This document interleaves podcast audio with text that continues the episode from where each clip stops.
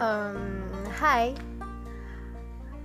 uh, teman-teman di sini yang mau kuliah atau yang udah kuliah mesti mikir atau pernah mikir kuliah sambil kerja gimana sih caranya bisa apa enggak? Tapi kalau menurut aku ya kuliah sambil kerja kenapa enggak?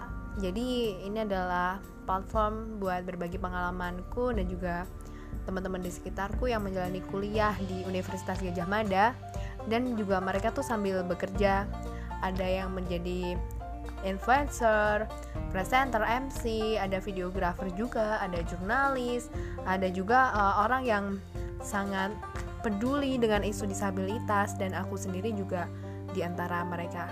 Sekian ya teman-teman, tunggu aja podcastnya. thank you